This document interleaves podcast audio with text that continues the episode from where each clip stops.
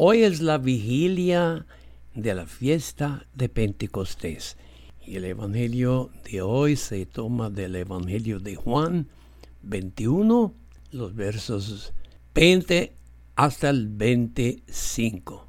En aquel tiempo Jesús dijo a Pedro, sígueme.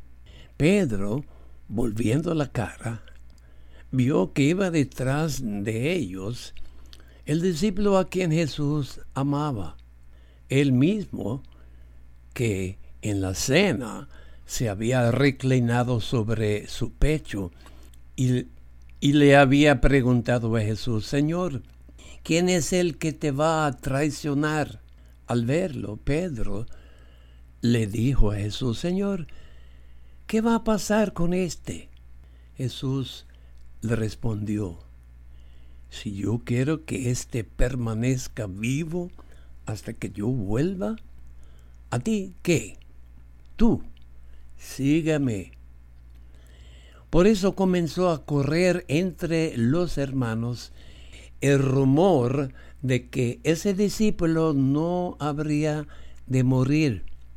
Pero Jesús no dijo que no moriría, sino, si yo quiero que permanezca vivo hasta que yo vuelva, a ti que este es el discípulo que atestigua estas cosas y las ha puesto por escrito. Y estamos ciertos de que su testimonio es verdadero.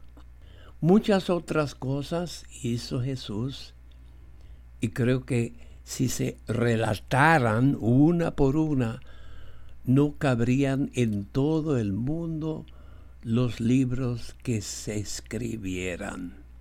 Palabra de Dios.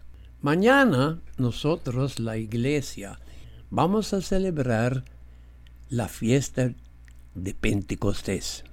Como sabemos, Pentecostés es cuando se cumplió la última promesa de Cristo porque cayó el Espíritu Santo sobre la Virgen María y sobre los demás discípulos. Les llenaron con los siete dones de ese Espíritu Santo, que eran y que siguen siendo hoy día la sabiduría, el entendimiento, el conocimiento, la fortaleza, la reverencia, el consejo, buen juicio y la piedad. Las dos lecturas hoy nos dan ejemplos de las cosas potentes que hacía el Espíritu Santo y que hace todavía. En la primera lectura, que es de los Hechos de los Apóstoles, vemos al apóstol Pablo, casi al final de su vida, un preso en Roma, ya próximo a la muerte. Desde que ese mismo Espíritu Santo le había tumbado Pablo de su caballo.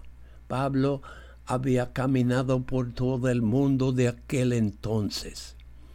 Y él dice sobre su encarcelamiento, llevo estas cadenas a causa de la esperanza de Israel. Ese mismo libro de Hechos hoy dice, esto sobre lo que el Espíritu Santo había hecho a través de la persona de Pablo. Dice, predicaba el reino de Dios y les explicaba la vida de Jesucristo el Señor con absoluta libertad y sin estorbo alguno. Yo tengo un cuento favorito sobre jóvenes preparándose para recibir el Espíritu Santo en el sacramento de la confirmación. Un obispo que conozco, ya que era redentorista como yo, me lo contaba. Él dice que él siempre preguntaba a los jóvenes antes de comenzar la ceremonia de la confirmación, ¿por qué tú quieres recibir la confirmación? Una vez, me dice el obispo, un joven le había respondido así, quiero recibir la confirmación porque mi abuela me va a matar si no lo hago. El Evangelio de hoy es la parte final del Evangelio de Juan, donde Juan cierra su libro diciéndonos esto. Muchas otras cosas hacia Jesús.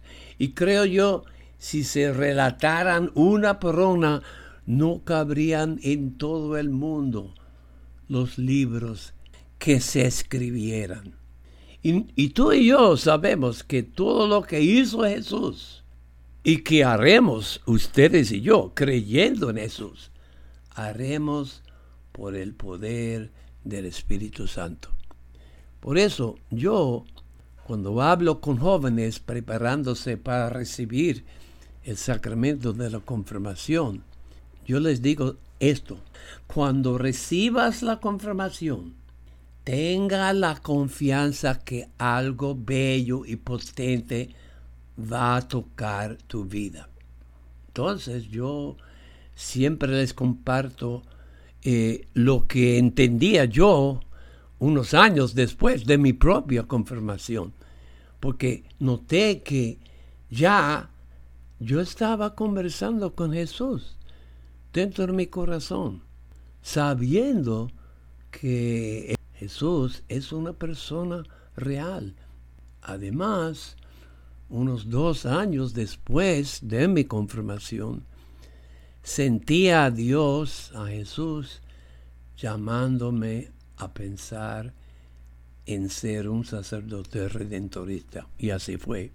Fueron dos de las de aquellas muchas cosas que el Espíritu Santo había hecho en el mundo y particularmente en mi propia vida.